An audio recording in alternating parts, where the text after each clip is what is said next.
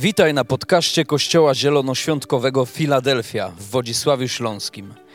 Mamy nadzieję, że to przesłanie zachęci Cię do bliższej relacji z Jezusem. Jeżeli jesteś ciekaw, kim jesteśmy, zapraszamy Cię do odwiedzenia naszej strony internetowej filadelfia.org.pl. Do zobaczenia w Filadelfii. Nie skończymy dzisiaj, nie ma opcji. Jak zaczniemy to czytać, słuchajcie, to może za tydzień. O, Jesus. Cudowne, cudowne, cudowne. Wszystko jest. Jak się macie dobrze, czy tak sobie? Bardzo dobrze, nie kłamiecie mnie, mówcie. dobre, dobre. Czekajcie, bo zaraz coś tu popsuję i nie będę miał notatek. Kolejny wykład, kolejna część z serii Hojny z miłości, ale powiem Wam, że ten temat, o którym Wam powiem, chociaż e, jakby on ma jedną część wspólną, że to nie jest o hojności, ale o punkcie, w którym się zaczyna, aby e, hojność. Bo dzisiaj będziemy mówili o tym, o czym będziemy mówili. Ktoś wie, jakiś pomysł? O dziesięcinie. A, widzę te pieruny w oczach. Rozluźnijcie się, nie bądźcie tacy spięci, nie wszyscy oczywiście, e, ponieważ tak naprawdę to jest o tym, aby wam się ludzie w życiu wiodło. Aby nam się, o, dziękuję za ten entuzjazm tych paru osób. E, ja nie rozumiem, dlaczego to jest tak, że jak jest temat pieniędzy, to tak nie ma entuzjastycznie. Jakbyśmy krzyknęli, Jezus jest Panem, Jezus jest Panem. Wow! Oddajmy mu 10%. O, a. Nie wierzę. Naprawdę ja w to nie wierzę. Serio? Ratunku. Naprawdę? Boże drogi, Pan jest wielki. Pan jest wielki, słuchajcie, to jest cudowne. O, a tu mam taki ścisk Bożej obecności, że jakbym się z tą kazalnicą przewrócił, to wybaczcie mi. To naprawdę jest już dziwne miejsce, ale nie dziwaczne na szczęście. Moi drodzy, i to jest bardzo serio temat, ponieważ on, jak studiujesz te rzeczy, to zaczynasz rozumieć, jak ta dziesięcina ma wpływ na jakość Twojego życia na ziemi i z Bogiem. E, podam Wam taki przykład, żeby trochę zobrazować. Śmieję się, bo na Instagramie są takie filmiki z takimi dwoma kotkami. Widział ktoś je? I te koty ze sobą rozmawiają. I ludzie tam wstawiają różne teksty jakby pod ten ich dialog. Widzieliście to? No ja po prostu się, się turlam ze śmiechu, jak to oglądam, ale niektóre są takie, zjadłbym serniczka, dobrze, to ci zrobię. Więc to mniej więcej takie, takie są dialogi i te, i te koty tam w różnych konfiguracjach są albo mąż, żona, chłopak, dziewczyna, e, no różne, różne, facet, facet, typu dlaczego śmierdzisz wódką? Nie, nie śmierdzę.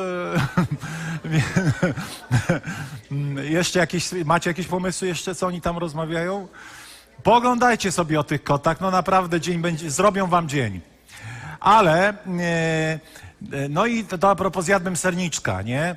I czasami jest w naszych domach tak, że ja wierzę, że tak jest, e, że mąż mówi zjadłem serniczka, a żona mówi to ci zrobię, ale kup produkty.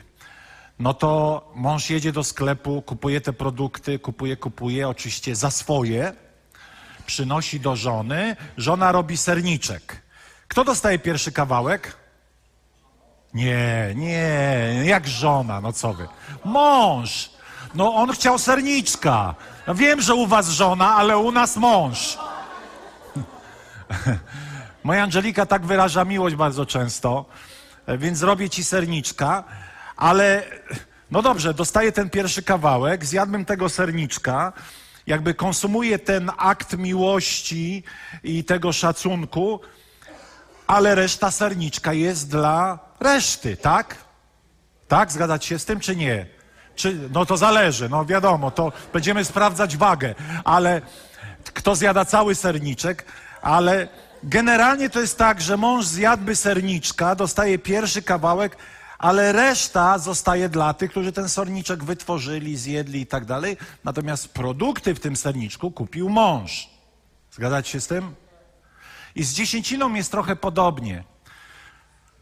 Ojciec mówi, zjadłem trochę serniczka, no to przynieś, przynosimy mu te 10%, a te 90% tego serniczka finansowego dalej jest twoje.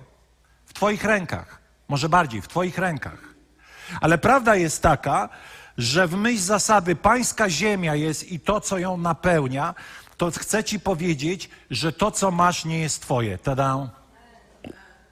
I musisz zaakceptować ten fakt. Im szybciej go zaakceptujesz, tym bardziej będziesz szczęśliwy.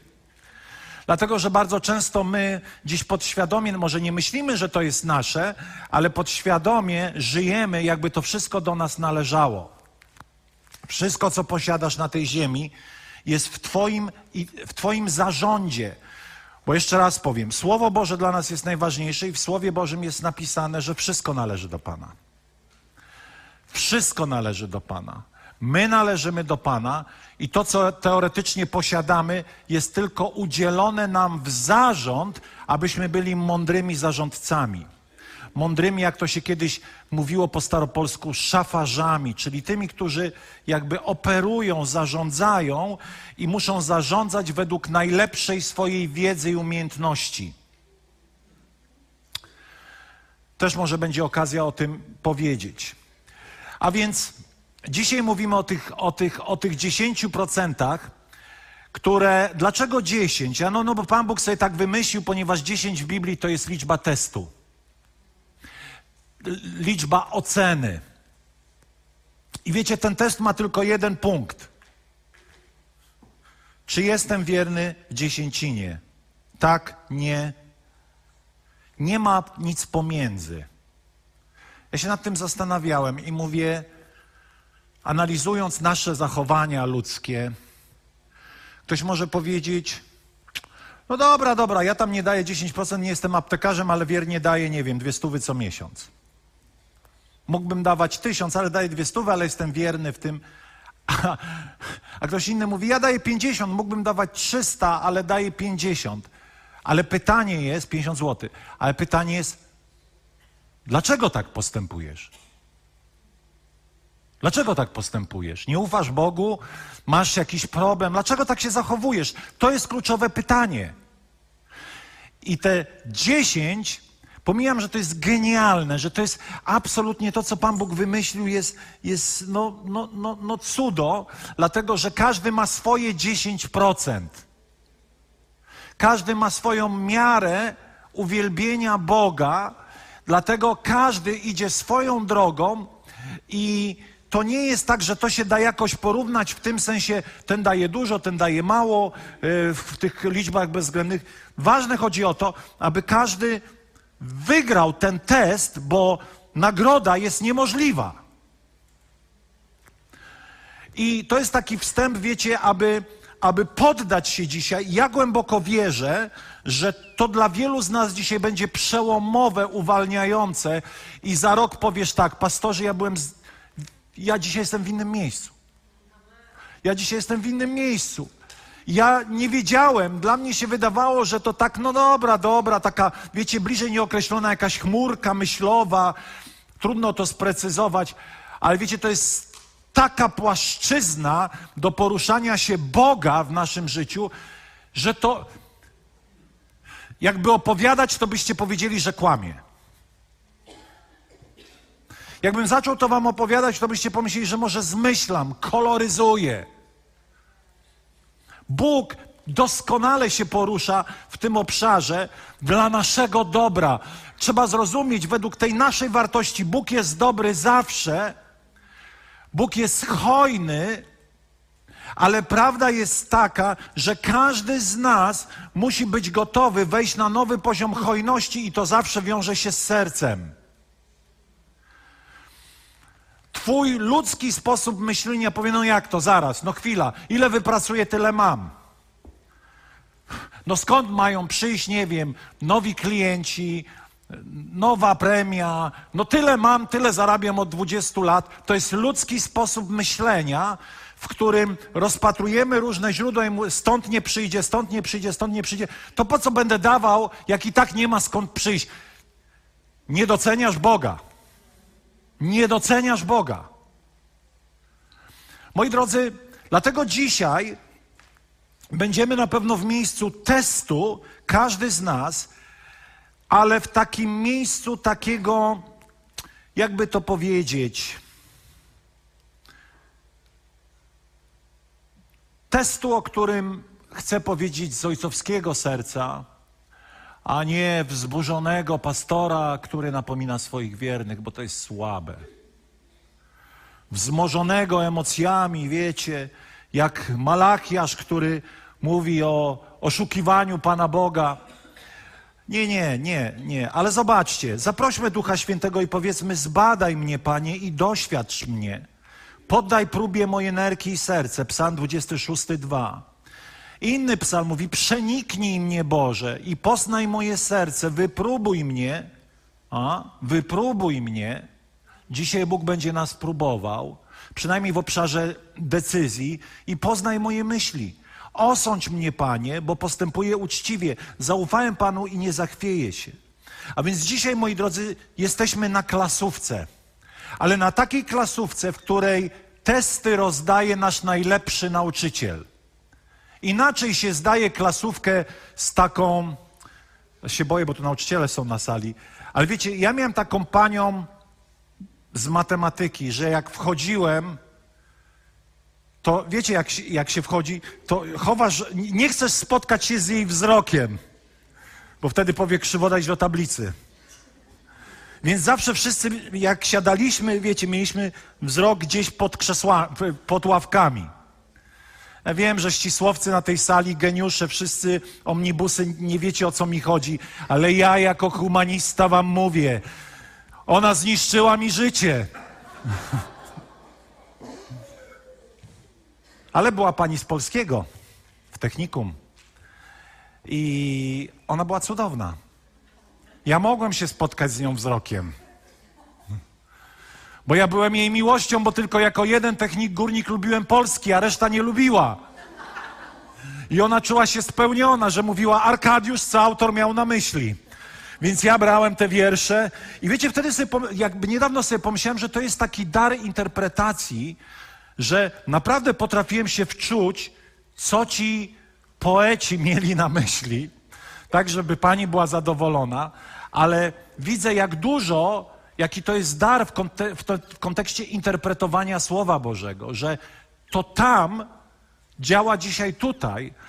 E, I chcę, żeby to był taki radosny sprawdzian z polskiego. Nie sprawdzian, klasówka. Dla nas wszystkich. Abyśmy się nie napinali, nawet jeżeli masz szczękościsk, weź głęboki oddech. Nawet jeśli myślisz o mnie złe rzeczy, że chcę od ciebie wyłudzić pieniądze, weź głęboki oddech. Nie oceniaj mnie przez pryzmat swoich myśli, swoich motywacji, co byś ty zrobił na moim miejscu. Wiecie, że tak to działa bardzo często. Że jeżeli siedzisz i myślisz, że ja chcę wyłudzić twoje pieniądze, to znaczy, że gdybyś ty był tutaj, to prawdopodobnie chciałbyś wyłudzić pieniądze. Tada, tak w psychologii to oceniają. Ale rozumiem, że jesteśmy wszyscy w procesie i możemy po prostu pewnych rzeczy nie rozumieć jeszcze. Z pewnymi rzeczami się zmagać, bo mamy swoją historię ubóstwa, biedy, lęku, że nie będzie na, na, na, na, dzisiejszy, jutrzejszy chleb. Mamy takie historie. Dlatego mamy Słowo Boże, które nas jakby uczy Bożego sposobu myślenia i objawia Bożą wolę dla nas, która jest cudowna. A więc, moi drodzy,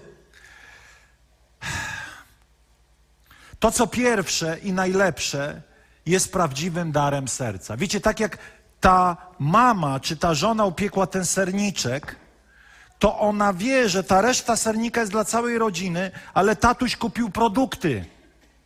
Niesie to i to jest wyrazem, wiecie, język miłości poprzez, nie wiem, to, że się ktoś troszczy o, o, o drugą osobę. To jest język miłości. To, że ktoś nadaje znaczenie tej osobie.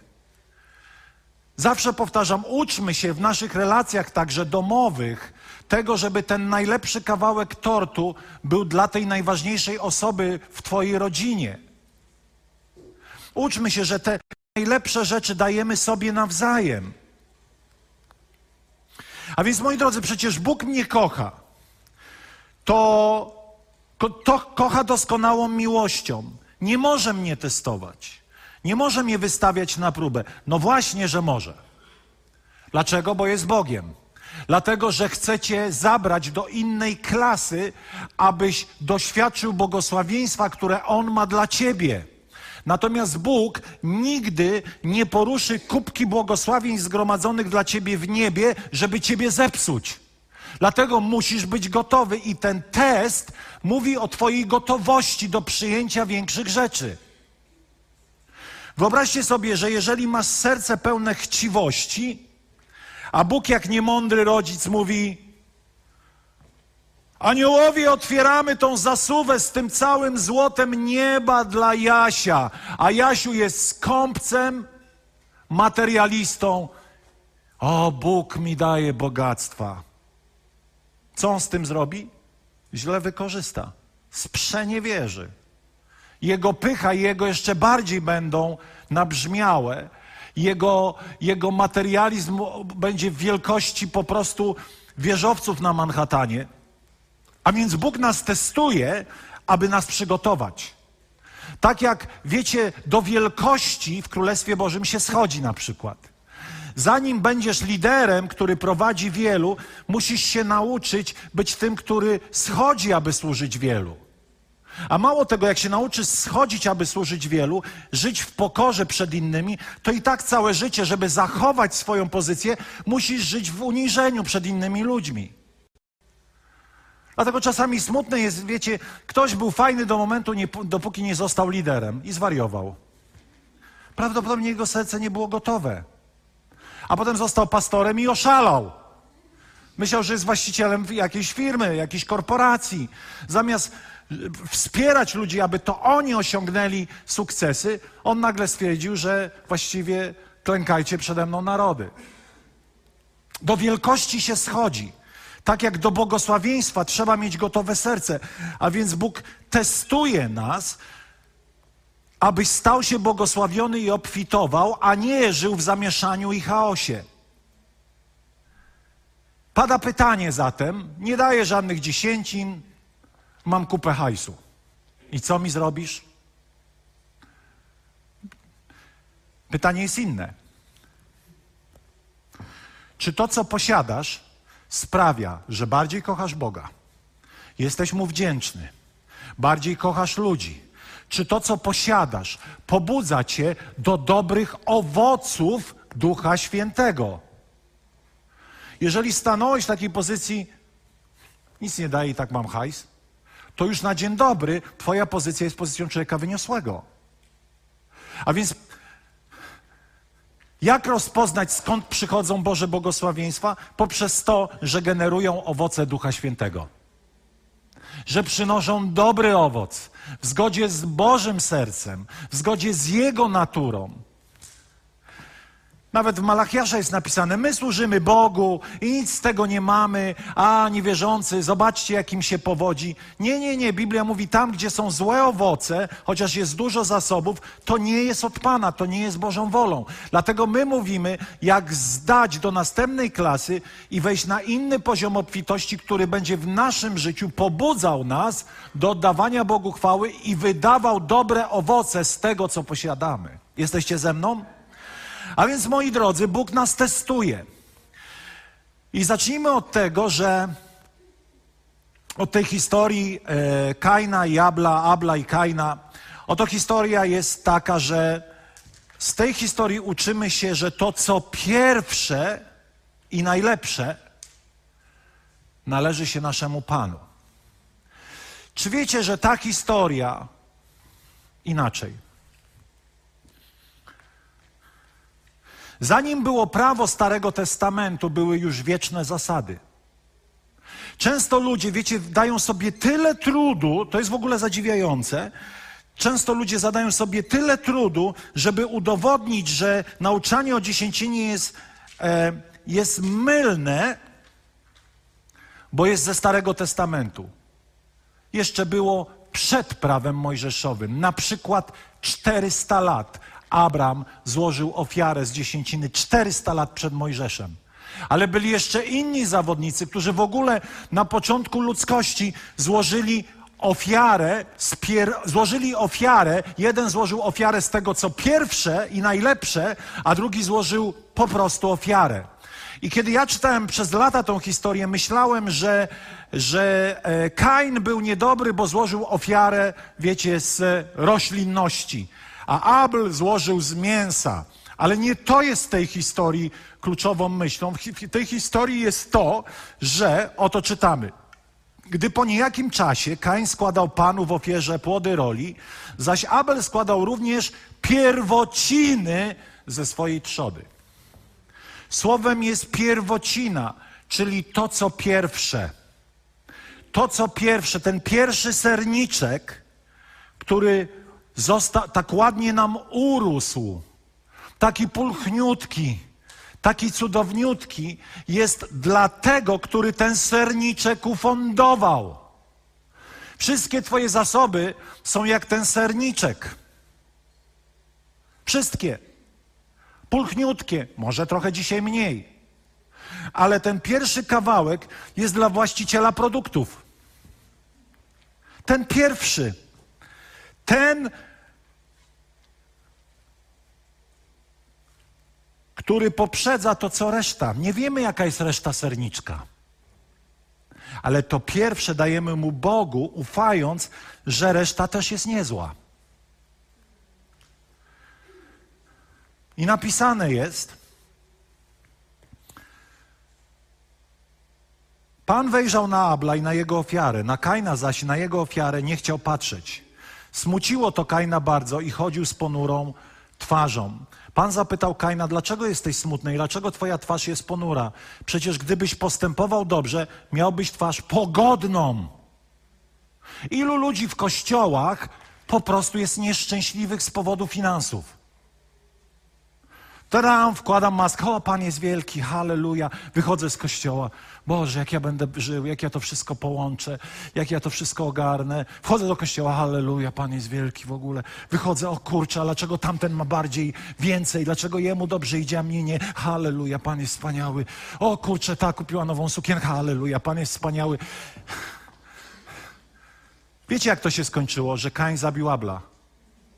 Dlaczego? Bo ogólnie był zazdrosnym gadem. Nie mógł znieść, że Bóg spojrzał na ofiarę Abla. Zamiast przerobić lekcję pierwociny, on poszedł dalej w tym obłędzie i zabił niewinnego chłopa, który chciał podobać się Panu. To, co pierwsze, to, co najlepsze, należy się Jemu. To, co pierwsze, to, co przychodzi do mnie, i ta zasada, moi drodzy, jeszcze nie było mowy o żadnym prawie. Wiecie, od początku Bóg powiedział, stworzył mężczyznę i kobietę i staną się jedno. I od początku jakby Boży zamysł to był zamysł monogami. I nikt dzisiaj nie występuje i mówi, bądźmy w poligami, bo monogamia była w starym prawie.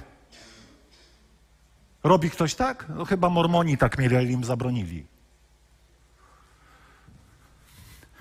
Zanim powstało prawo, były pewne kluczowe zasady, które były wieczne. Zanim pojawił się Mojżesz ze swoim prawem, to były rzeczy, które były w tej ziemskiej i duchowej rzeczywistości, które były ustanowione nie wiemy skąd ona się wzięła, ta dziesięcina, ale się wzięła. I dlatego, że była dobra, to została umieszczona w prawie. Poligamia, dlatego że była Bożym zamysłem, została umieszczona w prawie. To! Tak. Jakoś ładniejsze mi się słowo to wydało, więc. Więc monogamia. Rozumiecie teraz, że to, co było przed prawem, po prostu było dobre, tworzyło zdrową tkankę, było aktem uwielbienia, nie było świątyni, nie było niczego, była jedynie ofiara składana Bogu przez Abla i przez Kaina, a potem przez Abrama. O tym za chwilę Wam powiem. Ale tu jest ta zasada. Jeszcze raz, dlaczego Bóg uhonorował Abla? Dlatego, że złożył pierwocinę. Jaka to mogła być pierwocina? No wiecie, krowa miała cielaka. To pierwszy cielak był dla Pana. Nie wiemy, ile następnych cielaków ta krowa mogła mieć. I na tym polegała wiara, bo w Nowym Testamencie wszystko jest przez wiarę. To był akt wiary. To było coś, co mówiło: Panie, ja nie wiem, jak będzie, ale przez wiarę składam Ci to, co pierwsze.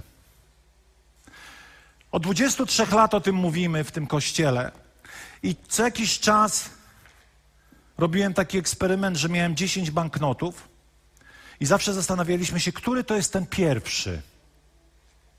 No, który to jest ten pierwszy? Ten, który pierwszy wydaje. Tak? Kiedy mam konto, to mój pierwszy przelew z wypłaty, ja tego bronię jak świętości. Wiecie, to jest, to w ogóle nie ma takiej opcji, żeby coś poszło przed tym. To jest moja dziesięcina Panu. Nie wiem, jaki będzie miesiąc, ale to jest to pierwsze, to jest ta moja pierwocina, to jest to moje pragnienie, to jest ta moja radość.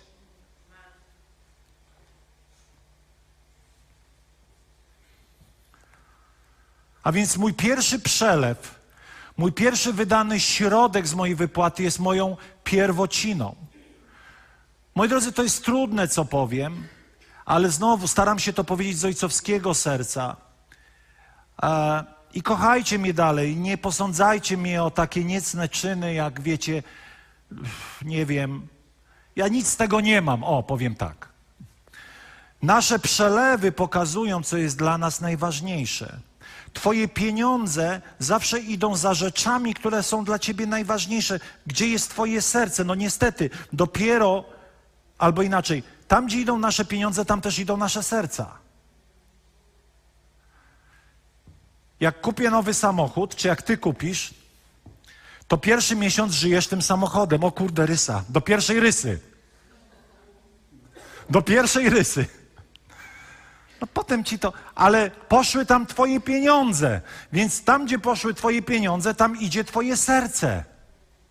Słuchajcie, tak to działa. Możecie zaklinać rzeczywistość. Dla mnie Boże Słowo jest najważniejsze. I możesz mówić, pastorze, nie zgadzam się, moje serce jest przy Panu, ale gdzie idą Twoje pierwsze pieniądze?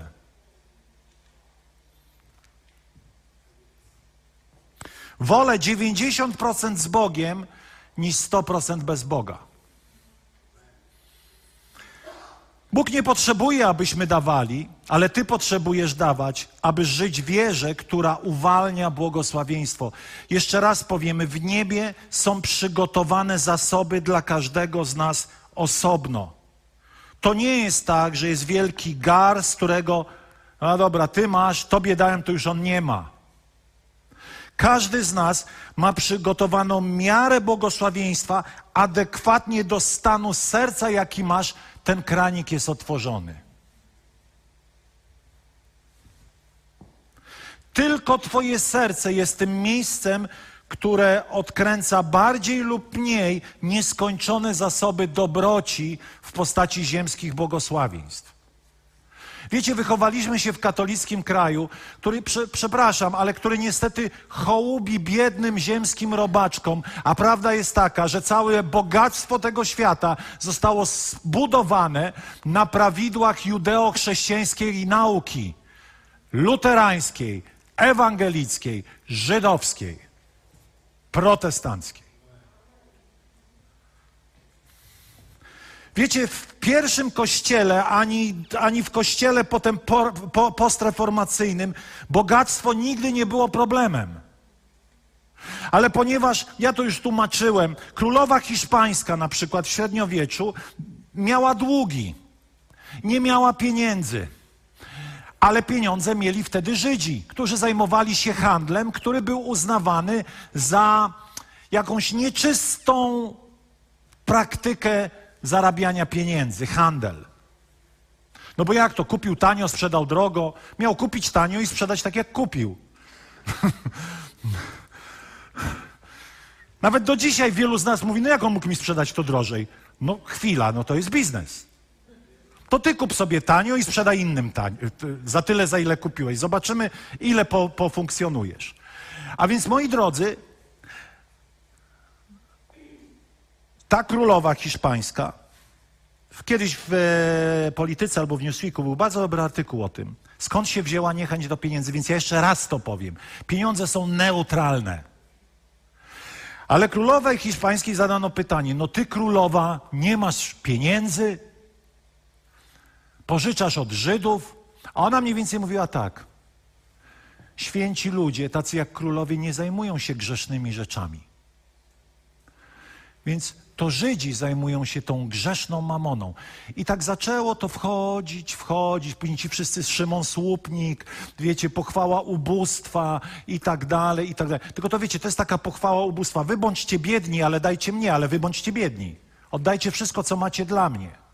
Nie mówię, że ja, tylko wiecie, bardzo często religia nadużywała, albo inaczej, wmawiała ludziom, przed czym Pan Jezus bardzo mocno przestrzega, aby nie łączyć duchowości ze stanem posiadania. O, ja jestem ubogi, ja jestem prawdziwie duchowy. A ktoś powie, ja jestem bogaty, jestem prawdziwie duchowy. Nie, nie, to nie ma nic z tym wspólnego. Ale prawda jest, że nasze serca mogą być uprzedzone do takiego tematu, szczególnie w kościele. Tylko, że Jezus 15% swojego nauczenia, nauczania poświęcił finansom. No to nie możemy milczeć. Nie możemy milczeć. A więc zobaczcie, mamy tu takiego zawodnika,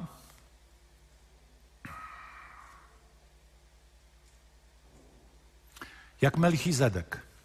Słyszał ktoś o Melchizedeku? O tym cudownym, takim staropolskim, mazowieckim imieniu. Oto Melchizedek, o którym nie wiemy nic, najbardziej tajemnicza postać w Biblii, a najbardziej, jedna z najbardziej kluczowych.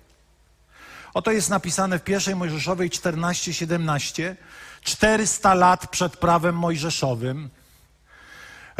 A więc w drodze powrotnej po zwycięstwie nad Kedarlomerem i sprzymierzonymi z nimi królami wyszedł Abramowi naprzeciw król Sodomy. Abram go mija, król Sodomy jest pomijany. Chciał go przywitać w Dolinie Szawę, to jest w Dolinie Królewskiej. Melchizedek natomiast, król Szalemu, wyniósł chleb i wino. Czy wam to coś mówi? Wyniósł chleb i wino. Mówi wam to coś? Przelatujemy do ofiary Pana Jezusa Chrystusa, do ostatniej wieczerzy, która jest zapowiedzią Jego ofiary na krzyżu. Wiecie, w Biblii wszystko jest, ma sens. Chleb i wino. Był on kapłanem Boga Najwyższego. Błogosławił on Abrama tymi słowy.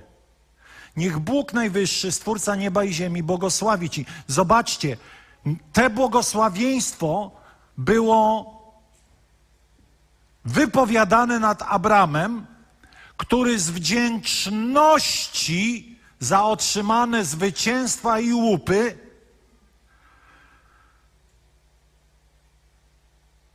Przepraszam, się pogubiłem. Czternasty wiersz, mamy to tu? Dlaczego tego nie mamy? A to gdzie te slajdy? Nie przysłali? Okej, okay, dobrze, dobrze, w porządku. Melchizedek natomiast król Salemu wyniósł sklep i wino, był on kapłanem Boga Najwyższego, błogosławił on Abrama tymi słowy. I teraz ja to mówię w pewnym sensie do was wszystkich. Niech Bóg Najwyższy, Stwórca nieba i ziemi, błogosławi ci, Abramie. Błogosławi ci, Filadelfio. Błogosławi tobie, tobie, tobie, tobie i tobie, i tobie. Niech ci błogosławi. Niech ponad miarę ci Bóg błogosławi.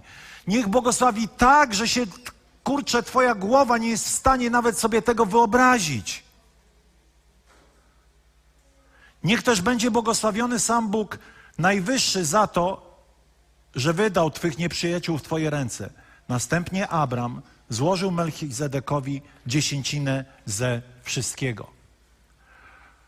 O Abramie, potem Abrahamie mówimy, że jest ojcem wiary. Tak? A więc to, co on robi, jego czyny są czynami wiary, a nie czynami prawa, bo nie ma wtedy jeszcze żadnego prawa. Wszystko, co czyni Abraham, który jest nazwany ojcem wiary, wynika z pewności tego, co Bóg im powiedział, z posłuszeństwa, dlatego że wiara zawsze łączy się z posłuszeństwem, ale także z ryzykiem. Abraham składa ofiarę, ale nie wie, jak będzie dalej. Małupy z wdzięczności przez wiarę jako akt uhonorowania swojego Boga składa mu ofiarę. Dziesięcinę.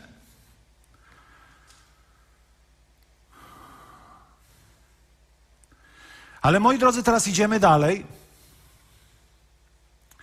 Idziemy dalej. Przeskakuję kilka punktów, bo nie mamy tyle czasu, tak jak Bogdan powiedział, z tydzień byśmy tu siedzieli. Co do tego Melchizedeka, to jest list do e, Hebrajczyków, króla Szalemu, kapłana Boga Najwyższego, który wyszedł na spotkanie Abrahama, powracającego po rozgromieniu królów, pobłogosławił mu, a któremu Abraham ze wszystkiego wydzielił dziesięcinę, to jego imię znaczy po pierwsze król sprawiedliwości, mam na myśli Melchizedek, król sprawiedliwości, a po drugie król Salemu, i bibliści twierdzą, że Szalem to jest Jeruszalem, czyli król Jerozolimy, czyli król pokoju. Jerozolima, miasto pokoju. I teraz czytamy dalej o, o, o Melchizedeku. Bez ojca, bez matki, bez rodowodu, bez początku swoich dni i bez końca życia. Czy wam to coś nie mówi? Czy te określenia nie kogo wam przywołują? Hej, Jezusa który nie ma początku ani końca. Nie można w Biblii było używać określeń zarezerwowanych tylko dla Boga. Dlatego Jezus, kiedy powiedział jestem, ja jestem, to obraził cały żydowski świat, bo jakby użył tego tytułu, który Mojżesz usłyszał: Jestem, który jestem. To ja jestem, to taka wersja grecka tego jestem, który jestem. On jest pierwszy i ostatni. Biblia w Starym Testamencie mówi o Bogu, że jest pierwszy i ostatni. A więc zobaczcie dalej.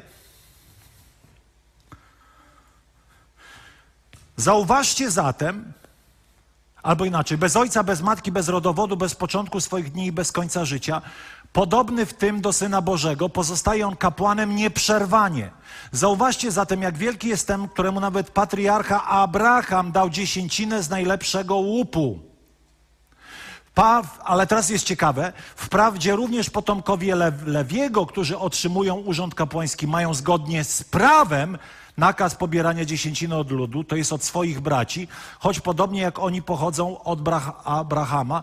Melchizedek jednak, należący do nich, przyjął dziesięcinę od samego Abrahama i pobłogosławił temu, który otrzymał obietnicę. Nie był według porządku kapłanów Lewiego.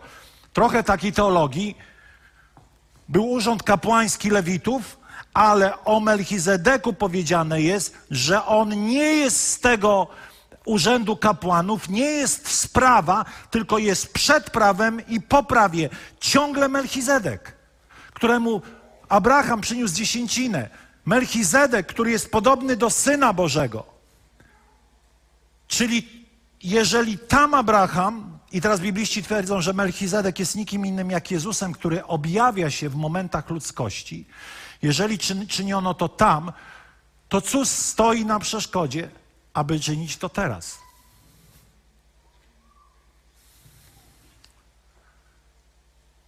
Patrzę na czas. A więc, moi drodzy, jeżeli chcemy być ze sobą uczciwi, to musimy rozumieć, że to jest wieczna zasada. Ona po prostu jest w dziejach ludzkości. Ale zatem, no, no to, no dobrze, no to jak chcę, no to co zrobić?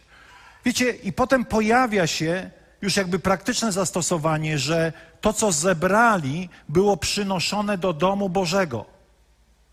Dzisiaj już nie ma świątyni starotestamentowej.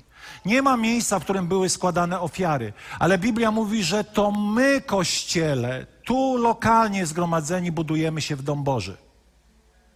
A więc co do zasady przychodzimy tam, gdzie się karmimy, aby był zapas. Zobaczcie, to jest ciekawe, że Pan Bóg nie miał nic przeciwko, aby w świątyni był zapas. Aby ten dom Boży był miejscem obfitości. Aby nie było od pierwszego do trzydziestego pierwszego, ale jednak, aby był zapas. Aby to miejsce było miejscem obfitości. Aby było miejscem świadectwa wielkości Boga. Ale także świadectwem posłuszeństwa Jego ludu. Czy to naprawdę musi być te 10%, czy Bóg to mierzy? I znowu po, powtórzę pewną ilustrację. Oto przychodzi dzień wypłaty Twojej. I Twój pracodawca mówi: Panie Andrzeju, miał Pan zarobić 7 tysięcy, nacharował się Pan, ale wie Pan co? Nie bądźmy drobiazgowi, dam Panu trzy.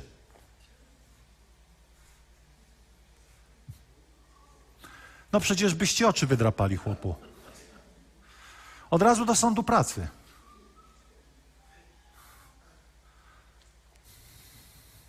To dlaczego tak niechlujnie człowiek traktuje te 10%? Wiesz dlaczego? Bo to jest stan serca człowieka, który, wiecie, zachowuje się jak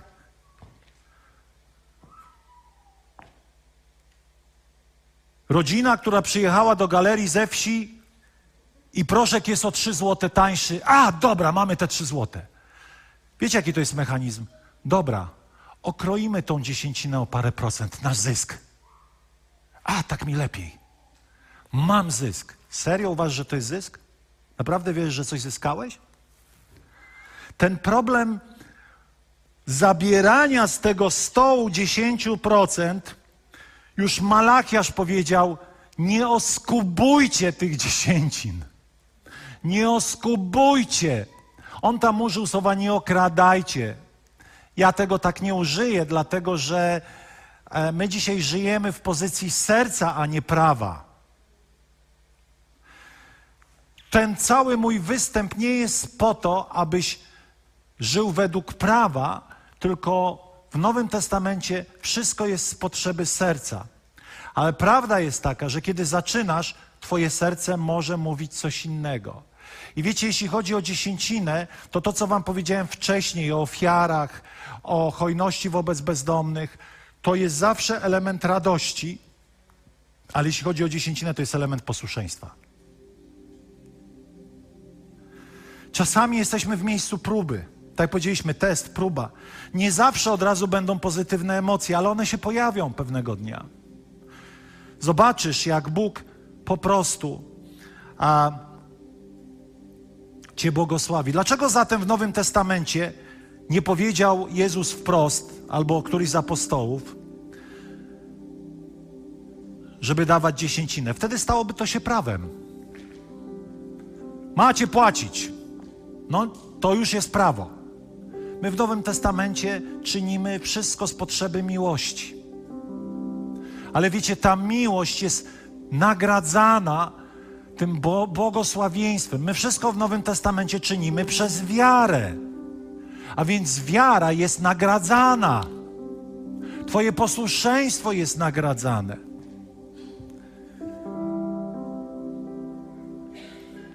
Ale ktoś może powiedzieć, pastorze,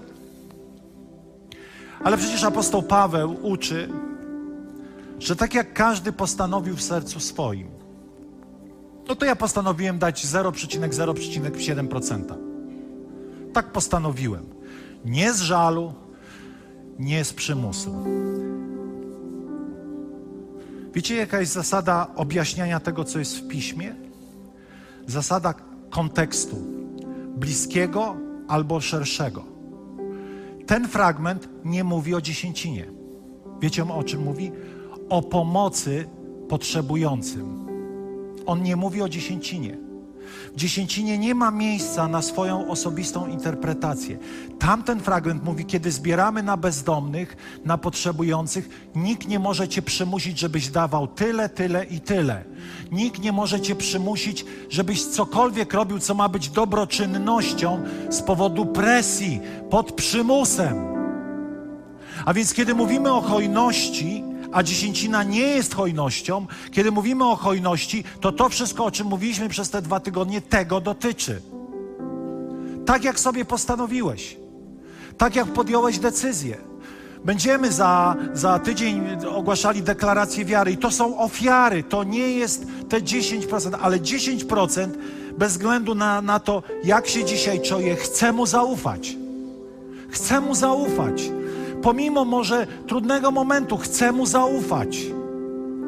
To nie jest prawo, to jest akt wdzięczności za otrzymane błogosławieństwa. To jest deklaracja, że Bóg jest dla mnie dobry i oddaję mu prawo, aby strzegł moich finansów, aby strzegł moich zasobów, aby strzegł mojego biznesu, aby strzegł mojej pracy, aby strzegł mojej kariery, mojego awansu zawodowego. To jest zaproszenie króla królów do tej dziedziny Twojego życia. Tylko wiesz o tym, że kiedy tu jest poukładane, to i we wszystkim innym staje się nagle poukładane. 90% małżeństw w Stanach Zjednoczonych rozwodzi się z powodu pieniędzy. A więc jak dawać zatem? Każdy, młodzi ludzie, każdy, to także dotyczy Was. To także dotyczy Waszego kieszonkowego. Jeśli dzisiaj nie dajesz, nie będziesz dawał wtedy, kiedy będziesz miał. A więc każdy, każdy jest zaproszony. Po drugie, dawaj z przekonaniem. Jeżeli nie przychodzi do Twojego serca pragnienie ani objawienie, proszę Cię, nie rób niczego z powodu prawa. To byłoby nie fair z mojej strony, żebym mówił, że to jest ok. Nie. Bądź gotów na przyjęcie objawienia, ale, ale no nic na siłę, tak powiem. O.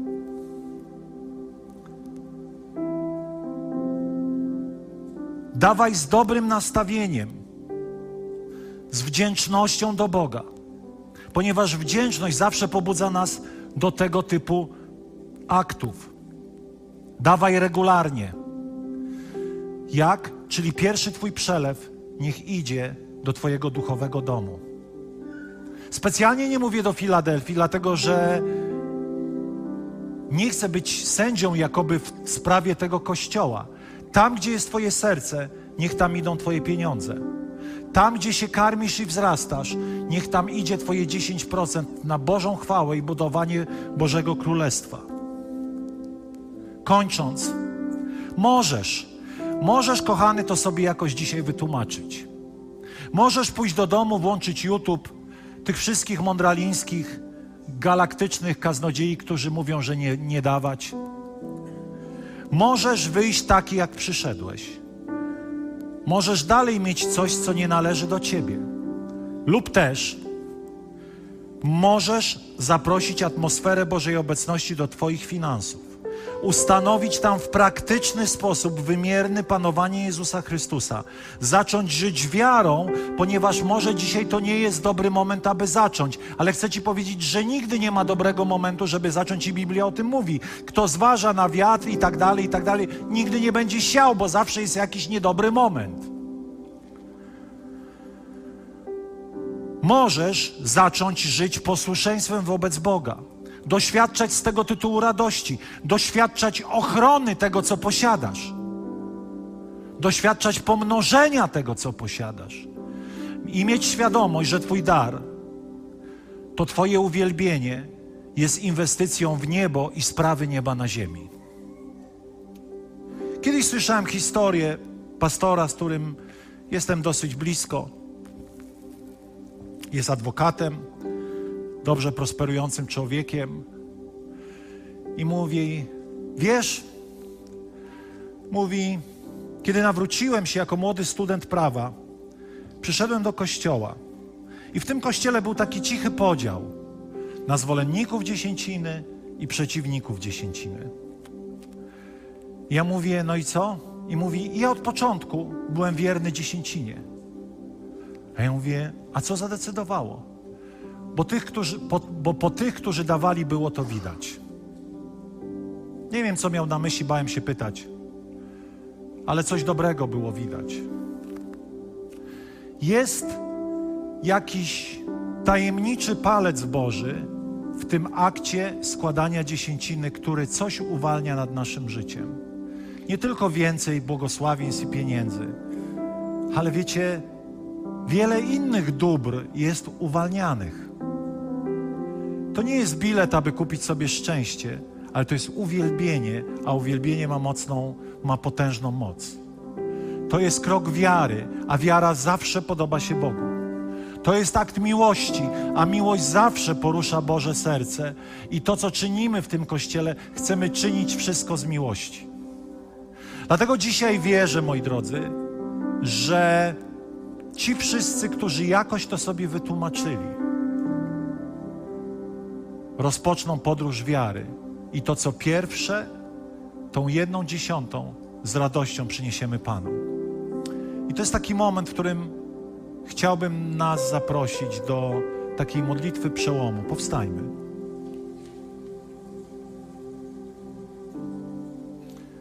Do takiej modlitwy, w której powiesz: Ojcze, potrzebuję objawienia. Potrzebuję, aby to zobaczyć.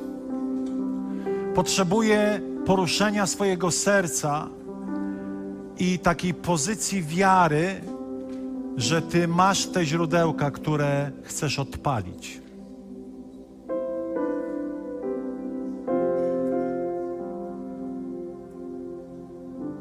Ojcze, my dzisiaj chcemy, chcemy uwolnić się od lęku, uwolnić się od niepewności, uwolnić się od ducha kontroli, który, którym poruszając się wierzymy, że jesteśmy w stanie wszystko sobie zapewnić i zabezpieczyć. Panie, przepraszamy Cię, że tak bardzo wierzyliśmy bałwochwalczo w swoją operatywność i w swoje zarządzanie. Ojcze, ja chcę jeszcze bardziej przyjąć to objawienie na ten temat. Panie, wejść na nowy poziom. Panie, aby tam poruszać się w wierze, w radości i oglądać Twoje cuda. Panie, modlę się teraz, aby każdy, od najmłodszego do najstarszego, był uwolniony w tym obszarze aby nastąpił ten święty żal także z powodu może niechlujnego serca, może skąpego, może wystraszonego, może zranionego. Ojcze, cokolwiek tam dzisiaj nas oddziela od tego posłuszeństwa Tobie, to chciałbym, Panie, abyś Ty poprzez swojego Ducha Świętego to usunął. To usunął. Tam, gdzie jesteś, jeśli Bóg do ciebie mówi, nie podnoś ręki, nie musisz wychodzić tu do przodu, ale to jest taki moment, w którym stań teraz serio przed Panem. Nie składaj mu obietnic, ale powiedz: Daj mi łaskę, Panie, abym mógł być wierny w tej, w tej pierwocinie, w tej dziesięcinie dla Ciebie. Nie składaj deklaracji, ale zaproś Ducha Świętego, aby transformował Twoje serce w zgodzie z Jego Słowem aby przemieniał Cię, abyś był w tym sumienny, solidny, z nabożnym szacunkiem traktował Pana Boga. Ojcze, modlimy się. Ojcze, niech ten duch takiego sopkostwa, tej takiej przesadnej koncentracji na każdej złotówce, na każdym groszu będzie złamany. Panie, ja modlę się, teraz to będzie dziwna modlitwa, abyś uwalniał także takiego ducha hojności w restauracjach, poprzez napiwki, poprzez e, dary dla ludzi, których spotykamy na ulicach, bezdomnych.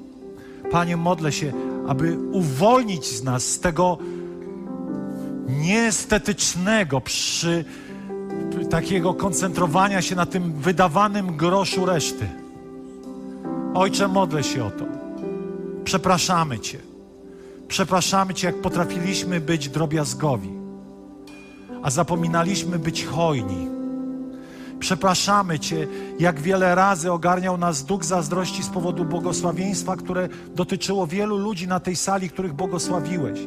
Przepraszamy Cię za każdą zazdrosną myśl. Przepraszamy Cię za każdą myśl, która była zazdrością, a podważała błogosławieństwo w życiu innych ludzi, kiedy patrzyliśmy na nich, jak mają więcej, jak mają bardziej. Panie, niech nasze serca bez względu na stan konta, czy to ogromny, czy to niski, będą wolne od chciwości i zazdrości względem innych ludzi. Panie, ja chcę na tym miejscu uwolnić taką chęć, potrzebę radowania się z sukcesów finansowych innych ludzi. Panie, ja chcę uwolnić w każdym z nas takie szczere, proste serce, abyśmy cieszyli się, że błogosławisz innym. Ojcze, wybierz z nas tego ducha ubóstwa, który tak bardzo zazdrości, kiedy inni mają bardziej. Kiedy, Panie, jesteśmy zazdrośni, bo mają lepsze buty, mają lepsze mieszkania, mają lepsze kurtki, lepsze samochody. Ojcze, zabierz to z nas.